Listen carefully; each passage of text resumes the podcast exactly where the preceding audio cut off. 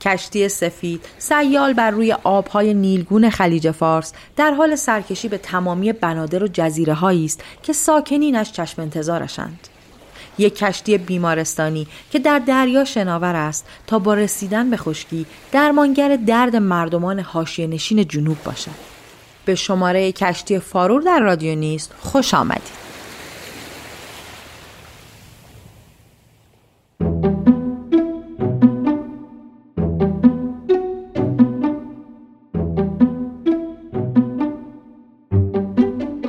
سال 1863 میلادی کمیته بین المللی صلیب سرخ تأسیس شد.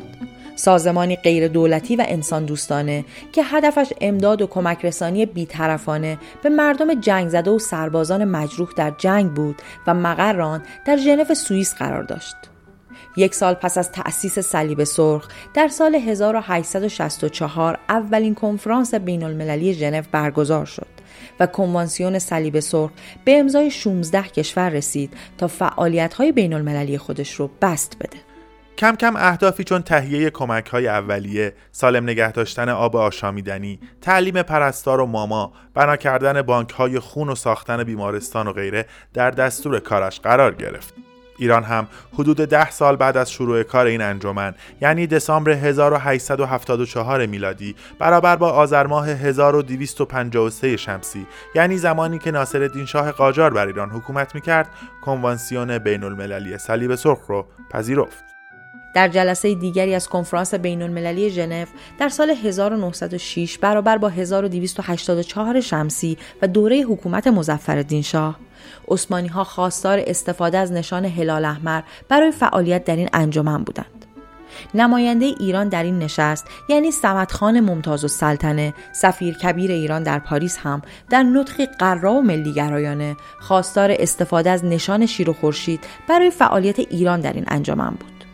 مرتزا رسولی پور پژوهشگر و پیشکسوت عرصه تاریخ شفاهی علت این اختلاف برای استفاده از نشانهای متفاوت رو اینطور بیان می‌کنه پرچم کشور سوئیس از جهت اینکه هانری دونان در واقع پیشنهاد دهنده اولیه بود اصالتا هم سوئیسی بود اومدن برای نماد این صلیب سرخ پرچم کشور سوئیس رو اینورت کرد. اگر شما نگاه کنید یک صلیبی هست روی یک زمینه قرمز. تلقی جهانی این بود که این یک نشانی از مذهب و مسیحیت داره. عثمانی ها اومدن علامت هلال رو مطرح کردن و گفتن هلال احمر هلال سرخ. ما هیچ وقت نه مسلوب صلیب شدیم نه محصور در هلال دوره پس از مشروطیت. اینها برای خودشون استدلالی داشتند و می‌گفتند که چون صلیب علامت و نشان مذهبی مسیحیت هست و از طرفی هلال هم مربوط به جهان اسلام به خصوص اهل سنت هست. زمانی که می‌خواستن بپیوندن به صلیب سرخ گفتن که ما هم استقلال از جهان اهل سنت داریم هم از مسیحیت.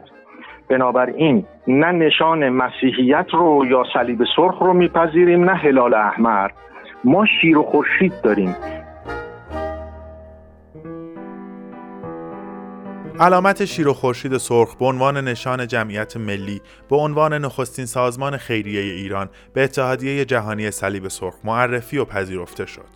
اما عملا کاری در زمینه بنیاد نهادن آن انجام نشده بود تا اینکه در سال 1301 دکتر امیر علم پزشک مخصوص احمد شاه قاجار پادشاه وقت مقررات وضع شده از سوی صلیب سرخ جهانی را ترجمه و در اختیار او قرار داد تا شاه آن را مطالعه کرده و مقدمات تشکیل جمعیت شیر و خورشید سرخ فراهم شود.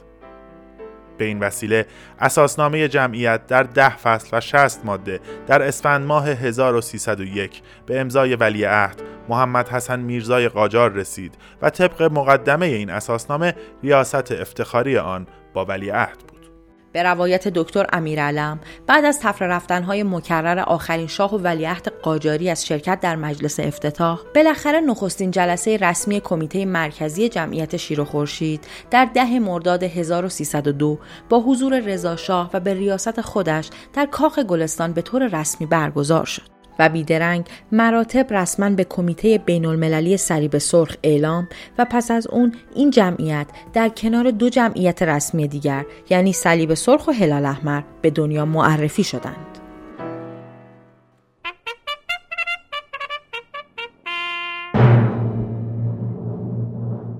اما در واقع جمعیت شیر و خورشید سرخ ایران در آغاز کارش چیزی به جز یکی دو اتاق ساده و چهار کارمند نبود. تنها بودجهش دوازده هزار تومانی بود که سالانه از شرکت نفت جنوبی که هنوز هم ملی نشده بود دریافت می‌کرد. اما اعضا در تلاش بودند تا تغییری در راستای پیشرفتش انجام دهند. حالا اونطور که خودشون به من می‌گفتن مثلا وانت گرفته بودن توی سطح شهر با بلنگو دستی تبلیغ می‌کردن پول جمع می‌کردن برای شیر و خورشید. حالا اگر یه اتفاقی هم میافتاد مثل مثلا یه زلزله سیلی این بهانه به دست اینها می‌داد با همین وسایل ساده تبلیغ می‌کردن. یواش یواش اینها متوجه شدن که کار به این صورت پیش نمیره. اومدن با مقامات بالاتر صحبت کردن هیئت مدیره شیر و خورشید رو تقویت کردن یعنی مثلا رئیس مجلس رئیس مجلس سنا تعدادی از شخصیت های متنفذ مثل مثلا عباس نفیسی اینها همه اومدن توی این جریان قرار گرفتن و اداره تبلیغات به خصوص تشکیل دادن. دو تا چهره خیلی مهم یکی که در واقع نایب رئیس مجلس بود به نام مرحوم عبدالله معظمی که بعدها ایشون جزء نزدیکترین شخصیت ها و اشخاص نزدیک به مرحوم دکتر مصدق قرار گرفت تو دوران ملی شدن و رئیس مجلس شورای دوره 17 هم, هم شد و شخصیت باز برجسته دیگه مرحوم علی اسقرخان حکمت بود که ایشون هم خب سالهای سال در دوره رضاشاه وزیر فرهنگ بود. در واقع از کسانی بود که این جریان رو تقویت کرد. مثلا فرض کنید اینها می اومدن تو سطح شهر کنسرت برگزار می‌کردن. یعنی به صورت خیریه. مثلا این خانم مرزیه یه دختر حالا جوونی بود و توی نمی‌دونم اسمشو کنسرت بذارم درسته یا نه. تو همین خیریه هایی که شیر و خورشید تشکیل می‌داد اونجا آواز می‌خوند که مردم بیان به این بهانه تشویق بشن و کمک مالی بکنن.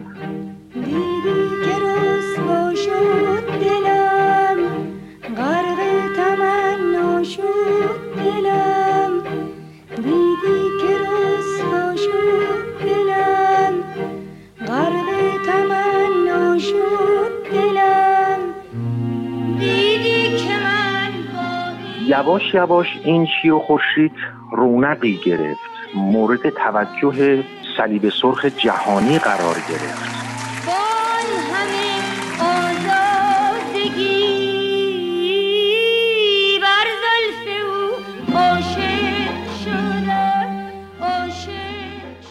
می‌دونید ایران هم یک کشور نسبتا زلزله خیزی هست روی خط زلزله قرار گرفته و یک زلزله خیلی مهیبی گمان می‌کنم.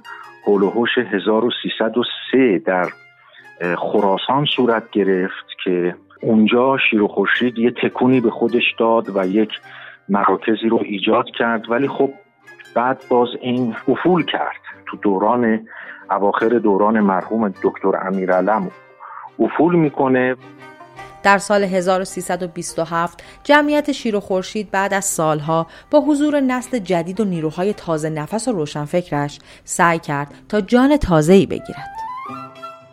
یکی از تبلیغات مهم شیر و خورشید در آوردن یک مجله بود به نام شیر و خورشید و این خیلی مجله با اهمیتیه از جهت مقالاتی که اون تو درد شده مثلا فرض کنید مرحوم سعید نفیسی توی این مجله مقاله می نوشت مرحوم نیر نوری دکتر زبیح الله صفا خود دکتر خطیبی اینا از اجله در واقع علما و نویسندگان عصر خودشون بودند و من اون توجه میدم که به خصوص یک مقاله بسیار ارزشمندی که توی این مجله شیر خورشید در اومد نشان شیر خورشید بود و اینکه این نشان تاریخچش از کجا اومده و برای ایران چه اهمیتی داره نمادی از استقلال ایران بوده اتفاقات و جریانات سیاسی پس از 28 مرداد 1332 هم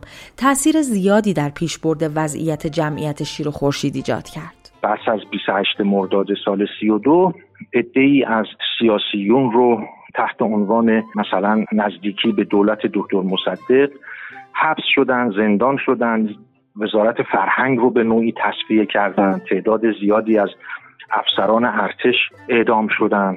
مثلا مرحوم عبدالله معظمی یکی از مهمترین پشتیبانان شیر و خورشید بود.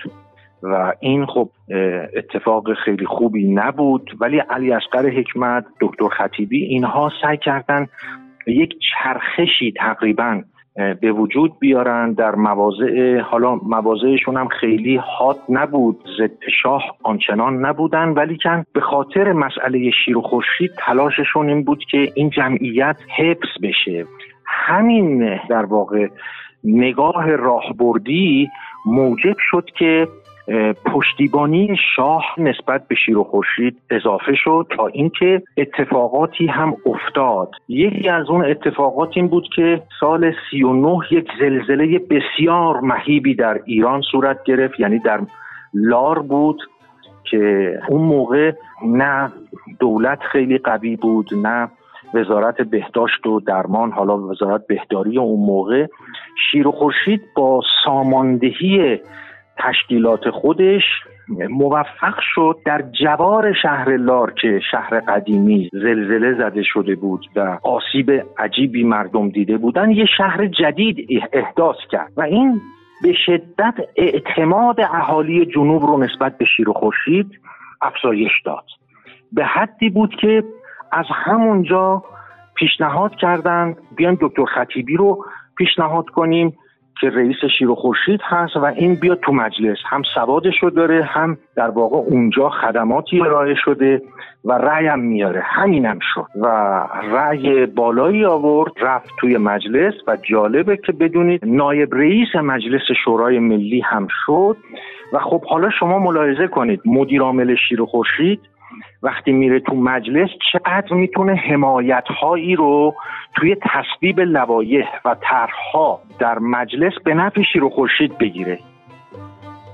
این اتفاقات موجب شد که شیر خورشید بودجه خودش خیلی تقویت بشه و مورد توجه جامعه جهانی قرار گرفت به حدی که به مدیرعامل شیر و خورشید ایران پیشنهاد دادند که رئیس صلیب سرخ جهانی بشه. و دکتر خطیبی به من اعلام کرد که من نپذیرفتم. گفتم چون شاه خوشش نمیاد و احتمال میدم که او در واقع احساس بکنه که از اینکه یک ایرانی در رأس یک تشکیلات جهانی قرار بگیره احساس خطر می‌کنه. و من نپذیرفتم. ولی صلیب سرخ جهانی چون این پیشنهادی رو داده بود. اما فعالیت های شیر و خورشید آن زمان چه بود؟ در واقع اینها مرکز توانبخشی آموزشگاه های مختلف تربیت پرستار تربیت بهیار بیمارستان های مختلف ایجاد کردند که در سال پنجاه از طرف سازمان بازرسی شاهنشاهی یعنی مرحوم سپهبد یزدان پناه وقتی که اینها نمایندگانی رو به بیمارستان ها میفرستند و می‌پرسند که وضع مردم چه اندازه رضایت دارن. نتیجه اون در واقع پیمایش این بود که عموم مردم از نحوه سرویس دادن کارمندان وزارت بهداری اصلا رضایت ندارند و به عکس بیمارستان ها و درمانگاه های تحت پوشش شیر و خورشید اصلا مردم پول نمی‌گیرند و اینها خدماتشون برجسته است. هر کسی اگر مادری می‌رفت زایمانی انجام می‌داد تو بیمارستان شیر و خورشید ریالی پول نمی‌داد و بعد بهش شیر خشک می‌دادن. در صورتی که بیمارستان های دولتی چون این چیزی نبود. چرا؟ به جهت اینکه کادر درمانی بیمارستان رو آنچنان تقویت کرده بودند که اینا برای شیر و خورشید وقتی کار می‌کردن بیش از دو برابر حقوقشون بود. پرستارا به همین ترتیب. بنابراین با جون و دل کار می‌کردن.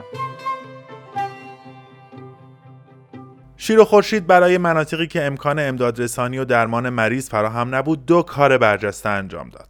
یکی جاده سازی برای امدادرسانی و دیگری سفارش به کشور آلمان برای ساخت یک کشتی بیمارستانی به نام فارور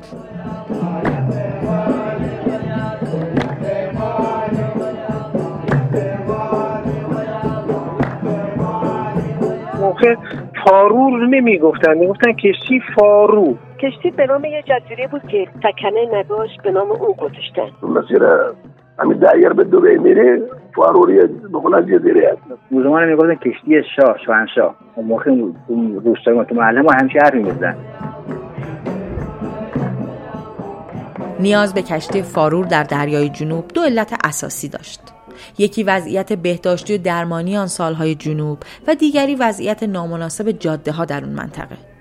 مردم شهرهای بزرگتر در درمانگاه های سرپایی و یا خانه های بهداشت با کمترین امکانات درمان می شدند.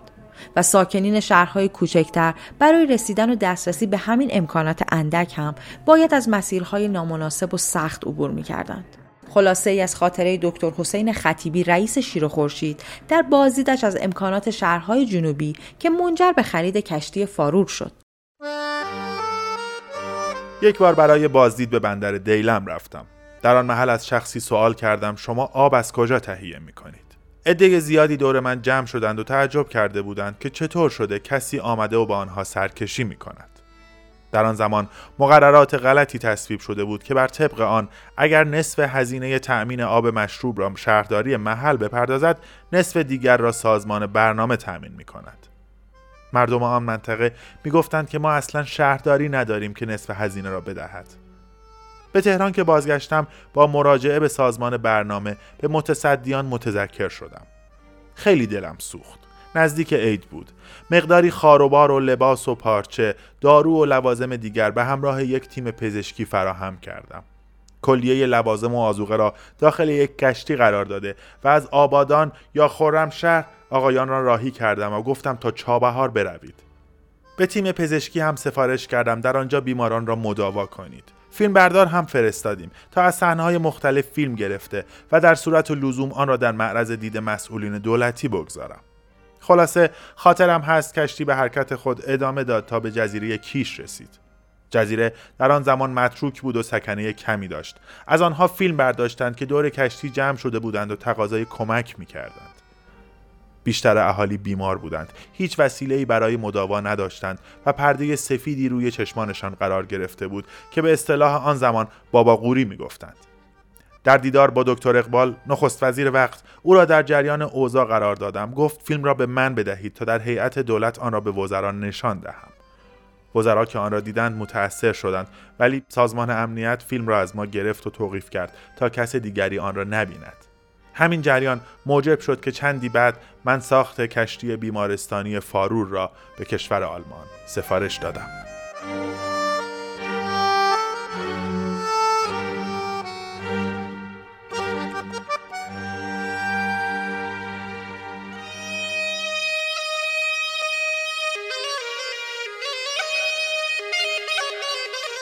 خوزستان و بوشهر و هرمزگان در واقع یه امکانات خوب پزشکی و درمانی نبود. مراکزی که بودن به صورت درمانگاه سرپایی در واقع یه خانه های بهداشت بود. دکترهایی هم که اونجا بودن دو پزشکان هندی بودن. واقعا امکانات پزشکی و درمانی خیلی پایین بود تو جنوب ایران نه تنها در کنگان. از بوشهر تا بندر عباس از خوزستان تا بندر عباس حالا اگه هم تو مراکز استانایی که بیمارستان مجهزی نبوده. و یکی از علتش هم که حالا مثلا متوجه میشیم قطع ارتباط ما با مثلا مرکز استانمون و چیزی که من خودم یادم هر سال بچه و کلاس اول ابتدایی هم بودیم ما ارتباط اگر مریض می‌شد چون نزدیکترین راه برای ما بحرین بود. تا بحرین حدود سی ساعت راه بود اغلب بنادر حاشیه خلیج فارس سکنه بسیار کمی داشت برای همین ساخت درمانگاه با کمبود امکانات و کادر پزشکی نه ممکن بود و نه بازدهی کافی را داشت اما کشتی دوازده میلیون مارکی فارور به تنهایی کار چند بیمارستان را انجام می‌داد. فارور یک کشتی بزرگ 5000 تنی با 50 تخت خواب بیمارستانی بود که به نام یکی از جزایر خلیج فارس نامگذاری شده بود. کشتی پنج طبقه با بخش های مختلفی چون چشم پزشکی، داخلی، گوش و حلق و بینی، زایمان و چند بخش دیگر.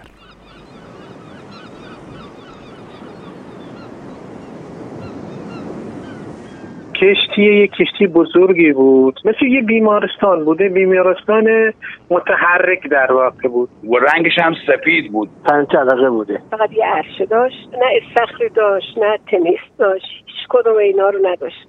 یعنی جا نبود. طبقه اولش پرسنلش بودن مرتبه وسطی در واقع بیمارستان بود. بعد از بیمارستان طبقه ما پرستارا بود. طبقه پایینش هم مربوط میشه به کارکنای کشتی و از کنم کارگراش و فلان و اینا.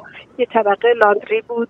یه طبقه دیگه هم بود که کتابخونه بود. سوم من خود دیگه موتورخونهشون که پایینه اتاق عمل داشت اتاق پرستار داشت اتاق پزشک داشت داروخونه داشت. داخل کشتی یه حالت پارکت مانند بود. پارکت ولی آلمانی بود. اصلا یه دونه ته میکشیدن به این کف کشتی عین آینه برق می‌زد. هیچ چیزی کم نداشت. حقیقت خداییش همه چیزش مرتب بود. از نظر تمیزی از نظر ارزم به حضور شما امکانات فول. هیچ چیزی کم نداشت. و امکانات این بیمارستان سیار دریایی از زبان شهین افشار پرستار کشتی فارور اتاق عمل خیلی مجهزی داشتیم. اتاق عملمون خیلی عالی بود. خیلی تمیز تمیز و استیل شده همه چیز. یعنی من خودم مثلا یه چیز که میذاشتم تو دستگاه استریل مثلا دو بار میذاشتم که می‌گفتم دیگه کاملا استریل بشه این حالتی بود. و همه وسایل آلمانی همه وسایل. بعد یه میز تحریر بود که اینا همه فکس بودن. یعنی مثلا با حرکت کشتی اینا تکون نمیخوردن.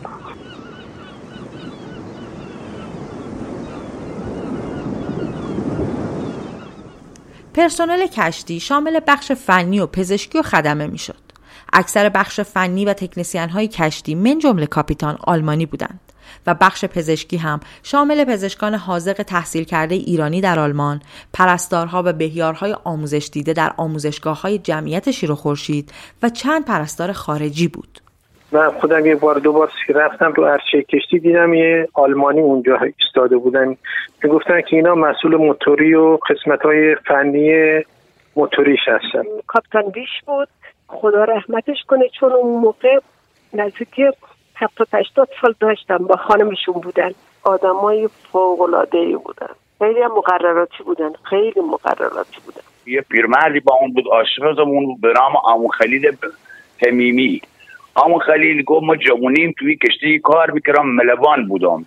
کادر همین ملوانی و تناب بگیر و رنگزن و چیزا ایرانی از ایرانی استفاده می‌کردن. یه دوتا خانم بودن فیلیپینی بودن. دیگه بخیرش همه ایرانی بودن که یادشون بخیر نمی‌دونم حالا زنده است. ایشاله که زنده باشن دکتر خسرو قشقایی. جراحمون بود که از آلمان با کشتی اومده بود. جراحی های خیلی قشنگی می‌کرد. واقعا حرف نداشت کارش. خیلی آدم جدی خیلی آدم جدی. حتی یه بار اومدن فیلم برداری کنن توی اتاق عمل گفت من گربه نیستم که بخوام جلو شما برخصم من بذاریم به کارم برسم. شهین افشار که در همان سالهای اولیه به کادر درمانی کشتی فارور پیوسته بود نحوه حضورش در کشتی رو اینطور تعریف می‌کنه. یه آموزشکده داشت که به ما دیپلم دادن. ما از فارغ التحصیل خودش شیر خورشید بودیم که بعد از اینکه فارغ التحصیل شدیم من یکی دو ماه بود که از کارم گذشته بود. یه گروه حالا به تشخیص خودش رو کسایی رو حالا نمی‌خوام بگم خوب کار می‌کردن یا بد کار می‌کردن انتخاب کردم برای کشتی. و پرستارهایی که تفاوت پوشششون در فضای بومی جنوب به چشم میون اون موقع پوشای پرستواری میپوشیدن اکثرا کوتاه بود و خب موقعیت ما طوری بود که نمی‌تونستیم اینطور لباس رو پوشیم. که مثلا ما خب از این پله ها می‌رفتیم کشتی بالا میومدیم پایین. راحت باشیم. معذب نباشیم که پامونو بگیریم جلو دامنمون بگیریم. نه مانتو که نه دست پامونو بگیره. مثل تا بالای جانمون. مانتو و شلوار. یه مثل یه چیزی مثل کلا کوچیکی که از تو عکس قدیمی یا تو فیلم قدیمی ها. سفید بود بالای سرشو بسته بودن. لباس فرم با شلوار به این شکل بودن. ولی مثلا موها موهاشو چونه کرده بودن تمیز بودن مثل مثلا دختری همکلاسی که ما داشتیم نبودن. دختر همکلاس ما میامدن مدرسه مثل سرشو شونه نکرده بودن. ما تعجب می‌کنیم ما از اول فکر می‌کنیم مثلا همه دخترها موهاشو اینطوره. ولی وقتی ایران دیدیم نظرمون برگشت.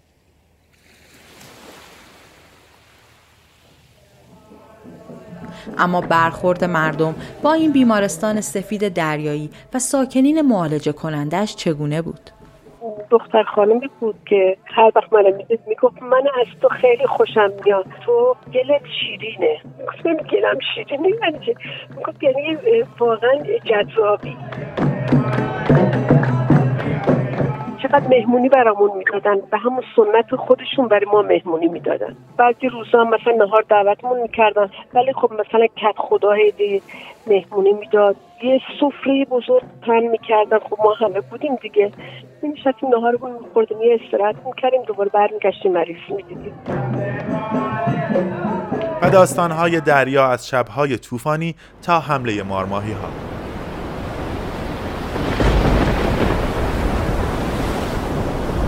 بله توفان بود. توفان بود کشتی مثل قوطی کبریت بالا پای می‌شد. این یه قوطی کبریت میمونه. آنچنان موج اینه می‌بره بارا می‌زنه زمین که واقعا آدم فکر نمی‌کنه که توی یک کشتی به این عظمت داره زندگی می‌کنه.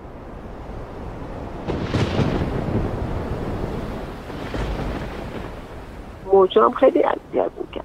یه شبم که ما رفته بودیم مهمونی داده بودم برامون تو چابه ها مدیر عامل شیر خورشید. بعد که ما برمیگشتیم خب با قایق برمیگشتیم دیگه. وحشتی که من او شب کردم هیچ وقت تو زندگی نکردم. ما همه نشسته بودیم. بعد پروفسور فرهمندم خدا رحمتشون کنه واقعا. نشسته بودن با ایشون پیرمرد بودن متخصص چشم بودن. اصلا اون موقع هفتاد سالشون بود. بعد این مارماهی ها دریا موج داشت. این مارماهی ها تو تاریکی مطلق. میپریدن توی قایق ما. مارماهی بود نمیدون انواع اقسام چیزا میپرید. ما جیف می‌زدیم بعد اون ساکت باشین دخترا. ساکت واقعا یه شب هم ترسناک هم خنده داری به ما گذشت. تا رسیدیم به کشتی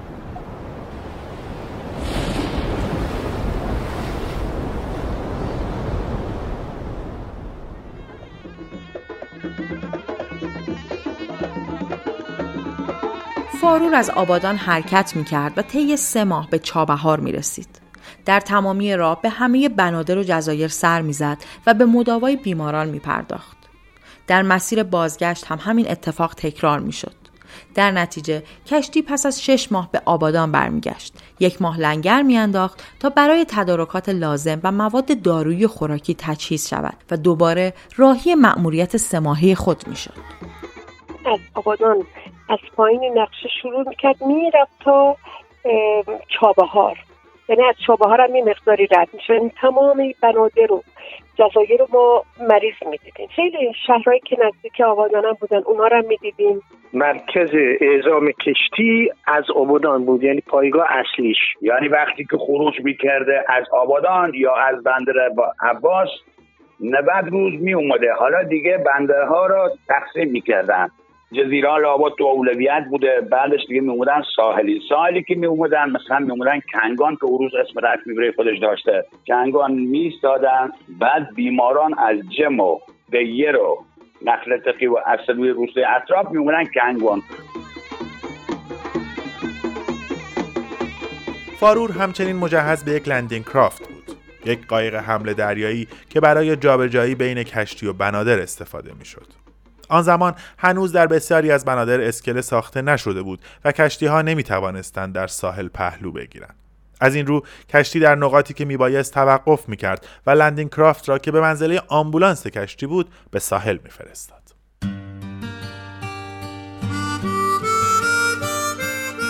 که اینا صبح به صبح با قایق کشتی مثلا ماها رو که کادر درمانی بودیم میبردن به خشکی حالا مثلا بندر اصلویه بود نمی‌دونم کنارک بود جمع بود خیلی جاها بود که ما صبح می‌رفتیم بعد از اون اومدن دنبال ما ما رو میآوردن.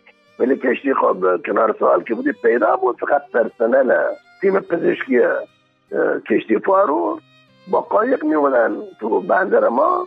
بعد تو خود بیداری محل معاینه و بازدید مریضان مثلا تو محل اعلان می‌کردن که فردا می‌خوان از کشتی فارور بیان هر کسی مریضه بیاد از خود دایر اطراف روستا. مردم می اومدن چیه مریضا؟ اسم می نوشتن معاینه می شدن و یا ما هم دانش آموز بودیم. می اومدیم ببینیم کی میره کی نمیره. همینجوری بیکار هم بودیم. یا اسمایی می‌خونن فلانی فلانی فلانی. هر کدوم که تشخیص می‌دادن نیاز به عمل جراحی یا نیاز به بستری دارن با خودشون میبردن. دیگه حالا این در اختیار اونا بودن تا زمانی که دیگه مثلا الان باید یه بیمارستان مثلا یه مریضی می عمل داشت. این مثلا سه چهار روز بستری بود تو کشتی. بعد ما به هر بندری که می رسیدیم کشتی پلو می گرفت بعد اینو ما با قایق می بردیم خشکی. خشکی اونجا سوار ماشین می‌کردن می بردن به محلی که دارن زندگی می‌کنن. اونجا می‌رفتن. روز که درگیری شد تو دایر ما کتفم تیر خورده بود. یه نفر دیگه با ما بود به نام سید بروز حسینی. پیادش کرد بریم ما به قول این مریضیم بیشتر بود اینا رفتیم احتمالا گنابه. مدت ما 24 5 روز ماندم اونجا. بعد رفتیم گنابه. گنابه هم ما پیاده کردن و اینا با یه مش دارو و اینا هم دادن. گفتن با خودت ببر. یا آمبولانس هم داشتن. با آمبولانس گفتن شما ببرش. ایناش خلاصه ما آور بنده خدا دهیر پیادمون کردن ما دو نفر بودیم. ها؟ نفر هم کلاسی بودیم. او تصادف کرده بود منم اومده بودیم عمل کنم فتح داشته دیگه کشتی حرکت کرد. تا رسیدیم به آبادان. آبادان بعد یه کشتی کوچیکی بهش می‌گفتن پیلوت. پیلوت می اومد و یه کشتی وارد اسکله شد. خیلی جالب بود. بعد ما اصرار کردیم بعد مثلا ده روز هرچی اینا گفتن بابا بمونیم ما برمیگردیم خودمون برمیگردیم ما مثل که هست میگن خوشی زیر دلمون زده بودا. و بعد مثلا ما دوست داشتیم بریم مادرمون ببینیم بریم مثلا خانوادهمون ببینیم اینا. گفتیم نه ما خودمون امضا می‌کنیم می‌خوایم پایین بریم و از آبادان بریم اونجا. رفتن به ما حساب کردن نفری اون موقع صد پنجاه تومن پول بمون دادن.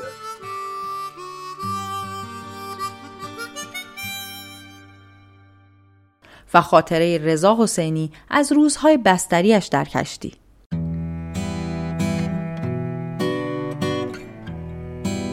من کلاس اول دیبیرستان بودم که رفتم این کشتی. موقع که ما بردن رو تخت حرکتمو دادن بردن تو اتاق عمل یه آهنگ بسیار ملایمی شنیده می‌شد. من خوابوندم بعد اومدن یه چیزی رو بینیم گذاشتن. من دیدم این آدمایی که اطرافم بودن پرستار و پزشک و هم کمک ها و مسئول اتاق عمل و هوشبری و اینا که بودن من دیدم این هست تلویزیون قبلا تلویزیون که آنتنه قدیمی داشت خراب می‌شد آدماش کج کج می‌شدن. آه. به این شکل من دیدم بعد یه باره دیگه ندونستم چه شد. تا موقعی که متوجه شدم رو تختی که از اون اتاق آورده بودن برگردانده بودن دستام بسته بودن. رو تخت که بسیار تکون نخورم اینا. تا رفتیم لباسمون در من فرستادن ما هموم و اصلا دومون خیلی رسیدن. خیلی. بعد مثلا صبحونه مثلا پنیر می‌دادن کرم مربا می‌دادن مثلا تخم مرغ ها می وقت ما تخم مرغ محلی میخوردیم فکر می‌کنیم تخم مرغی که مثلا کارخونه ای و تو مرغداری های میشه میشه خیلی خوشمزه تره. آرزو داشتیم که اینا برامون بیارم اینا مثلا آب پس می‌کردن برامون ولی زود بهمون صبحانه می‌دادن. مثلا ساعت پنج صبح. خوب که یاد خوب که همه امکاناتی که اونجا بود همش امکانات خوب بود. یه تختی بود. تختایی که ما روش می‌خواستیم بخوابیم. اصلا به لافه های قشنگ بود. ما اینجا تو مراکز بهداشتیمون می‌رفتیم پیزاهای اوراقی و در هم رشته و به هم ریخته و اینا بودن. اما خیلی جالب بود که من دلم نمیومد روی این بخوابم که این صافی ملافه که انداخته بودن خراب بشه. بعد مثلا بعد یه ظرفی دادن به من استیلی خب؟ با یه کمودی به من گفتن که اگه آب دهانت اومد توی بریز از بسی ظرف تمیز بود یه لیوان سربسته من دلم نمی اومد که آب دهانم داخلش بریزن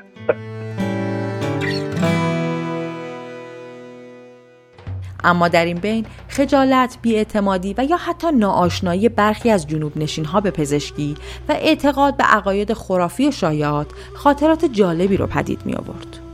هر یه غالب تشنج هست که طرف پیدا می‌کنه میافته اینا. یک کلمه تو دیر یه می‌گفتن می‌گفتن که پرچلو. پرچلو یعنی چیز کسی به زبونه این پرچلو گرفتتش. یعنی شاید جن وارد این شده. سعی بکنیم با دوا درمون چه می‌گفتن که فلانی جن زده سوزن نذاریم بهشون بزنن.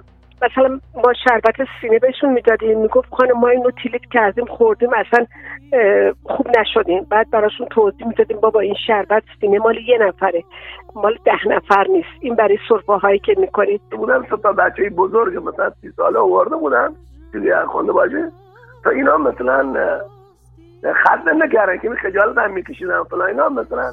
بالا اونجا من شنیده بودم که هر کی که مثلا یه مریض می‌گرفت سرش رو داغ می‌کردن با آتیش. گفتن این مریضش خوب میشه. که ما داشتیم گفتیم بابا سر بدبخت رو داغ نکنین خوبی مریضش اینه باید این دکتر بره دارو بگیره درمان بشه. اما در کنار سختی کار و این سفرهای طولانی زندگی بر روی کشتی در میان آبهای خلیج فارس تصاویر فراموش نشدنی در ذهن ساکنین ثابت کشتی ثبت کرده است. که ما از آبانا حرکت کردیم چهار سورا بودیم. مثلا تو دریا که دیگه هیچی بنی بشر آدمی نبود یا کشتی نبود اطرافمون آبا قشنگ دیده می‌شد. بعد مثلا یه جاهایی همطور که نگاه می‌کردیم می‌دیدیم آب سیاهه. یه جاهایی آب قرمز بود. یه جاهایی آب آبی آبی بود. بعد می‌دیدیم وسط دریا یه کوه خیلی بزرگ هست. مثلا اینکه کوهی که بگم به اندازه صد متر دویست متر باشه. همون یک سکنه ای داشته چیزای جالبی تو رامون بود وقتی که ما می‌رفتیم.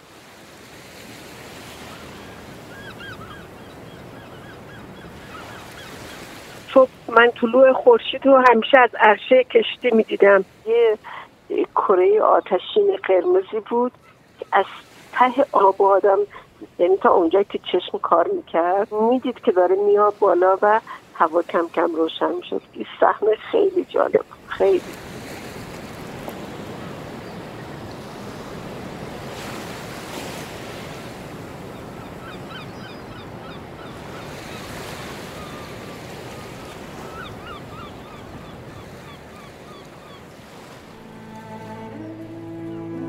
سال 57 و انقلاب شرایط کاری جمعیت شیر و خورشید سرخ ایران و به طبع اون کشتی فارو رو تغییر داد. انقلابیون که به تمامی فعالیت های سیاسی و اجتماعی حکومت پیشین بدبین بودند اعلام کردند که موقتا به بهانه اتحاد با جهان اسلام از این پس تحت عنوان جمعیت هلال احمر به فعالیت خودشون ادامه میدن. اما کشتی فارور بعد از مداوای حدود 360 هزار نفر در طی 13 سال به همراه دیگر بیمارستانهای جمعیت شیر و خورشید که دیگر هلال احمر نام داشت و به دستور دکتر کازم سامی اولین وزیر بهداشت بعد از انقلاب ضبط و خدماتش تا تصمیم گیری و تعریف شرایط جدید تعطیل شد. در سال 1359 با دستور رهبر وقت ایران آیت الله خمینی و به همت پرسنل قدیمی جمعیت شیر و خورشید با نام هلال احمر دوباره شروع به کار کرد.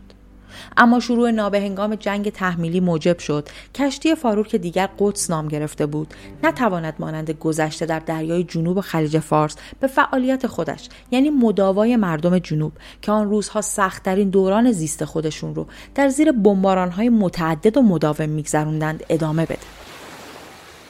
از این پس سرنوشت عجیب کشتی فارور شروع شد. کشتی که روزی زیر مجموعه جمعیت صلیب سرخ جهانی بود که در ابتدا برای رسیدگی به مردم جنگ زده تشکیل شده بود. در دوران جنگ یعنی آن زمان که بیشترین نیاز به او بود زیر پرچم کشور توگو قرار گرفت تا از آسیب حفظ بماند. بعد از جنگ مدتی خوابگاه پرسنل مجردی طرح اقماری بود. یک بار دانشجویان ناوبری و مکانیک را جابجا کرد و یک بار هم کارمندان سازمان بنادر را برای رفتن به مکه به بندر جده رساند. پس از آن کشتی چون موجود افسانه‌ای دریای جنوب با آن لباس سفیدش که در گذشته در افق دریا نمایان می‌شد تا نجات بخش جان مردم باشد. دیگر هر بار در یک شهر دیده و دوباره ناپدید می‌شد. سند قابل اتکایی از آخرین سالهای زیست کشتی فارور در دریای جنوب پیدا نکردیم ما داستانش را از زبان ساکنین حاشیه خلیج فارس دنبال کردیم. داستانهایی حقیقی یا شایع و یا حتی توهمی سرابگونه از سر چشم انتظار بودن یک نجات دهنده و عاقبت نامعلومش. آخرین بار که من دیدمش تو جزیره کیش بود. الان دست آره خود سازمان بنابراین تو بندر عباس. می‌گفتن بندر عباس که می‌گفتن بوشهر. داره کار آموزش این انجام میده فرماندهی و کمک ناوری و چیزا. می‌گفتن به یه اماراتی فروختن. مانند دادنش به مؤسسه آموزشی دریای بندر چابهار. اینو شنیدم دیگه. یه سریه دیگه هم می‌گفتن معدومش کردن. تیکاش فروختن.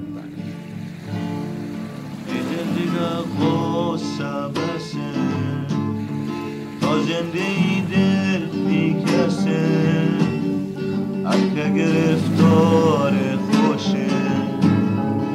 یارون با داده نارسه دیده نگه قصه بسه تا زنده دل بی کسه هر که گرفتار خوشه.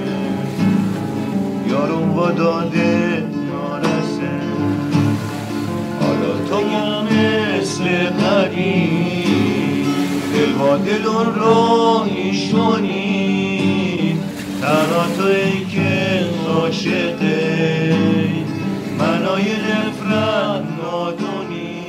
چلو دومین شماره از رادیو نیست رو شنیدید که در مرداد ماه ضبط و تدوین و در یکم شهریور 1402 منتشر میشه.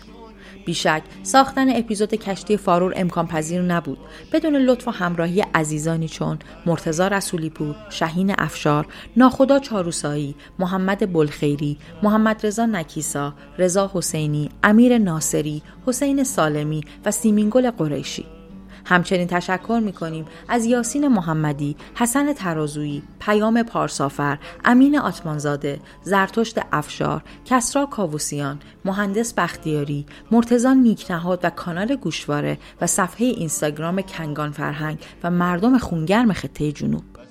منابع استفاده شده در این شماره کتاب رنج دیگران خاطرات دکتر حسین خطیبی به گردآوری مرتزا رسولی پور از انتشارات نوگل و کتاب مؤسسات خیریه رفاهی بهداشتی در دوران رضاشاه از انتشارات نشر است. ذکر این نکته ضروریه که رادیونیس یک پادکست مصاحبه محوره که بخش عمدش رو خاطرات مردمی تشکیل میده. و جدا از صحت و سقمش حس مردم اون دوره از تاریخ رو نسبت به اون مکان تشریح می‌کنه و با توجه به مصاحبه و خاطر محور بودن اون رادیونیست نمی‌تونه صحت اطلاعات بیان شده رو صد درصد تایید کرده و مسئولیت اون بر عهده خود اشخاص بوده و نقشی در قبال اون نداره. حالا تو موندی با غمه و بی درختین این اپیزود در تمامی اپهای پادگیر قابل شنیدنه و شما برای دسترسی به همه اپیزودها و مطالب تکمیلی می‌تونید به سایت ما یعنی www.radionist.com مراجعه کنید. مالک و صاحب امتیاز رادیونیست مجموعه زیبانه مدیریت پادکست بر عهده رامیار منوچرزاده است و نویسنده و کارگردان این شماره نگین فیروزیه. مسئولیت پژوهش و تحقیق این اپیزود رو گلازین فیروزی بر عهده داشته و کسرا سمد نژاد اون رو در این مسیر یاری کرده. گویندگان متن نگین فیروزی و وحید نازمی هستند. فرزانه رضایی تدوینگر این پادکسته و کار ساخت و تنظیم موسیقی بر عهده محمد برزیده و آیدین انزابی پوره طراحی و ساخت هویت بصری پادکست رو استودیو ملی انجام داده و موشن ها و کارهای گرافیکی بر عهده نرگس فداکاره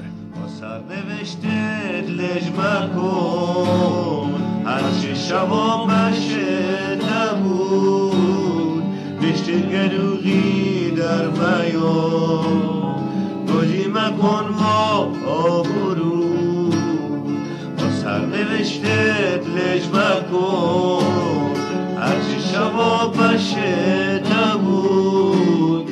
بشت گروغی در میان گلی مکن ما آبرو دل دیگه خواستم بسن. تا زندگی بی کسه گرفتار خوشه یاران و داده